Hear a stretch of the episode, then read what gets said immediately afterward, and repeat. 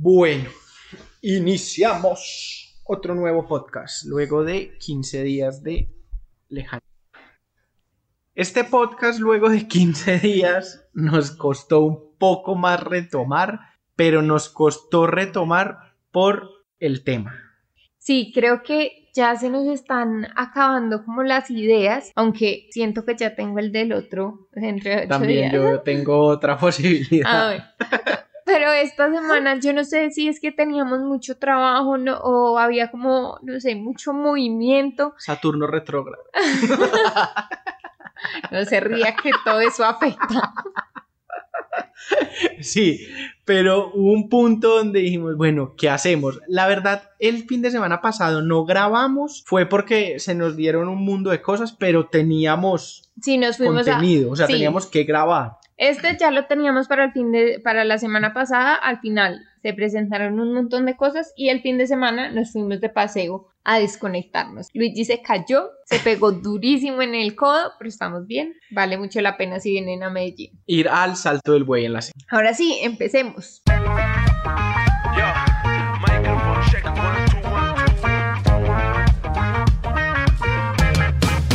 Bienvenidos a un nuevo episodio de Viajando con Equipaje de Mano. Yo soy Luigi. Y yo soy Tefi y esperamos que disfruten mucho este podcast.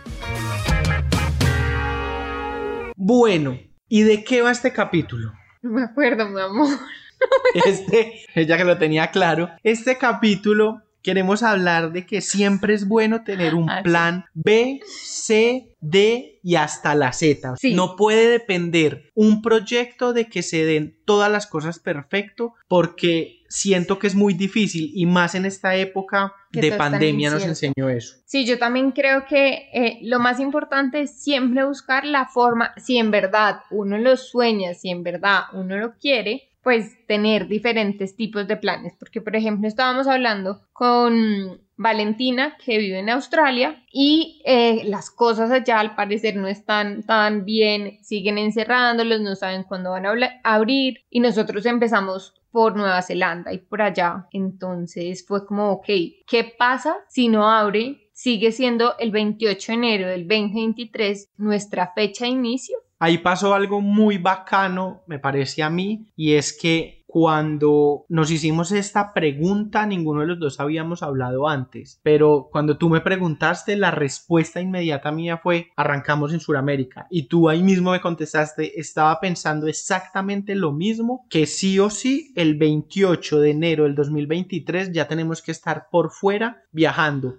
Ese es el plazo máximo que tenemos, o sea, si no hemos arrancado para esa fecha, ese día tenemos que estar cogiendo un avión. Sí, yo siento que es un momento, y yo esto lo hablaba mucho con mi mamá, y es como el momento perfecto de, si no lo hacemos ahora, ¿cuándo lo vamos a hacer? Si no cumplimos este sueño ya, ¿cuándo lo podemos volver a hacer? Tal vez lo, lo postergamos ya demasiado, nos quedamos acá, con que este sí o sí es el momento. Sí, al final si lo terminamos alargando, lo que puede hacer es que estamos peligrando nuestro proyecto y nuestro sueño. Y uno se empieza a sentir más cómodo y uno empieza a darle más vueltas, puede que entren más miedos, puede que todo empiece a sumar en, no sé cómo decirlo, de pronto en esa maleta que nos ate a un sitio y no terminemos saliendo. Claro. Entonces sí o sí hay que hacerlo. Sí, yo siento que eso, no sé si a ti te ha pasado, pero hay momentos en donde cuando uno se pone a pensar de la vuelta al mundo, cuesta un poquito... No cuesta, sino que llega más miedo del que llegaba antes. Claro, y yo creo que es porque cada vez está más cerca la fecha, o sea, cada vez falta menos tiempo para de tomar la decisión de cuándo vamos a arrancar y casi que comprar el primer tiquete hay que hacerlo en seis meses. Pero también sabes que siento que estamos en un muy buen momento de la vida, lo que decíamos en el podcast pasado, como que todo está siendo tan nuestra fluido zona de confort. Ajá, y tan perfecto que a veces eso pasa,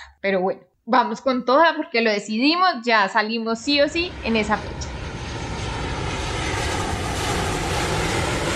Pero bueno, si no es Australia, ¿cuál es, perdón, si no es Nueva Zelanda y arrancar por Asia, ¿cuál es el plan B que tenemos? Latinoamérica, empezar por... Nosotros tenemos un matrimonio que nos invitaron en Brasil en uh-huh. diciembre. Sí. Entonces, a lo mejor pensar si arrancamos por Brasil y vamos bajando. hasta Argentina. Sí. Y de Argentina volver a subir por el otro lado hasta Colombia. Sí, hacer Argentina, Chile, Bolivia, Perú, Ecuador, Colombia. Colombia. Y ahí una parte donde ya tenemos ese plan, ¿sí? Ese es el plan B, pero ahí arranca el plan C, D, F, G. Porque en Colombia tomamos la decisión, si viajamos a Nueva Zelanda, luego de haber recorrido Sudamérica, o seguimos hasta Estados Unidos y Alaska, o seguimos para Europa. Casi que tenemos tres opciones en ese punto cuando estemos en Colombia. En ese momento nos preocuparemos, en ese momento miraremos. Yo también creo que sí hay que tener plan, pero hay que dejarlo fluir. Sí, al final es que pase lo que tenga que pasar, siempre y cuando estemos en el proyecto. Exacto. O sea, no, no dejar pasar más tiempo sin estar en el proyecto.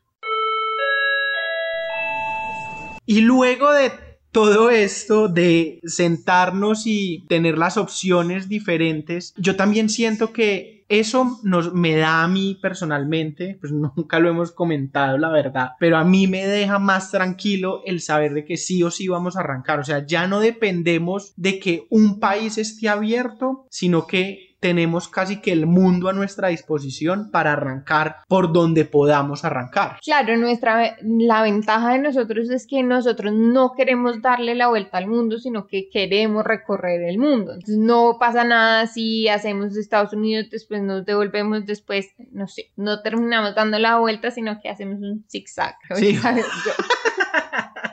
Hacemos, hacemos un sancocho de países y cuando nos vayamos a dar cuenta dijimos, oiga, nunca dimos la vuelta, reconocimos el mundo, pero nunca le dimos la vuelta como tal al mundo, o puede que lo hagamos, pero ese no es nuestro fin. Exacto, entonces yo creo que eso también nos deja más tranquilos de que sí o sí, y fue lo que yo dije al principio, yo siento que es el momento, pues pucha, hagámoslo ya. O sea, si fuera por mí, yo soy un poco impulsiva, entonces si, si fuera por mí, mañana estábamos subidos en un avión, pero mejor hacerlo todo con calma. Y esto ya nos empezamos a dar cuenta que nos empieza a dejar enseñanzas desde el momento cero, inclusive antes de salir. ¿Y qué enseñanza puedo sacar yo de esto? Vuelvo y lo repito, siempre es bueno tener varias opciones, varios planes, y creo que esto también nos va a servir tanto para el momento de arrancar, para darnos el empujón de decir, listo, por donde sea arrancamos, pero también nos va a servir para, no sé, en Asia, que nosotros tenemos un plan A estipulado, uh-huh. Estamos abiertos a cambiarlo a B, y lo que tú dices, nuestra meta no es recorrer, no es darle la vuelta al mundo, sino recorrer el mundo. Entonces podemos estar cambiando nuestro modo de viaje o nuestros lugares de viaje dependiendo de las circunstancias, y ya estamos abiertos a eso porque entendimos esta parte. Y yo creo que con esto cerramos. Este es, ustedes saben que es nuestro espacio de desahogo, nuestro espacio donde venimos y contamos más o menos qué no, está pasando. Todavía no nos pagan por un tiempo en específico. Así que lo hacemos por gusto y no lo disfrutamos. Este espacio creo que es muy importante para nosotros. Como les decíamos, esto no recargan. Así que esperamos que tengan un hermoso fin de semana, porque para nosotros va a ser fin de semana. Para ustedes, que tengan una hermosa semana.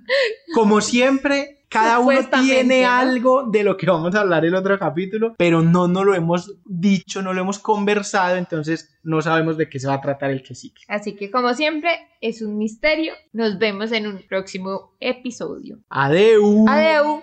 Se me olvidó. No entendía por qué había sido un misterio. Mucho tiempo sin grabar. Y recuerden que nos pueden seguir en YouTube e Instagram como Viajando con Equipaje de Mano.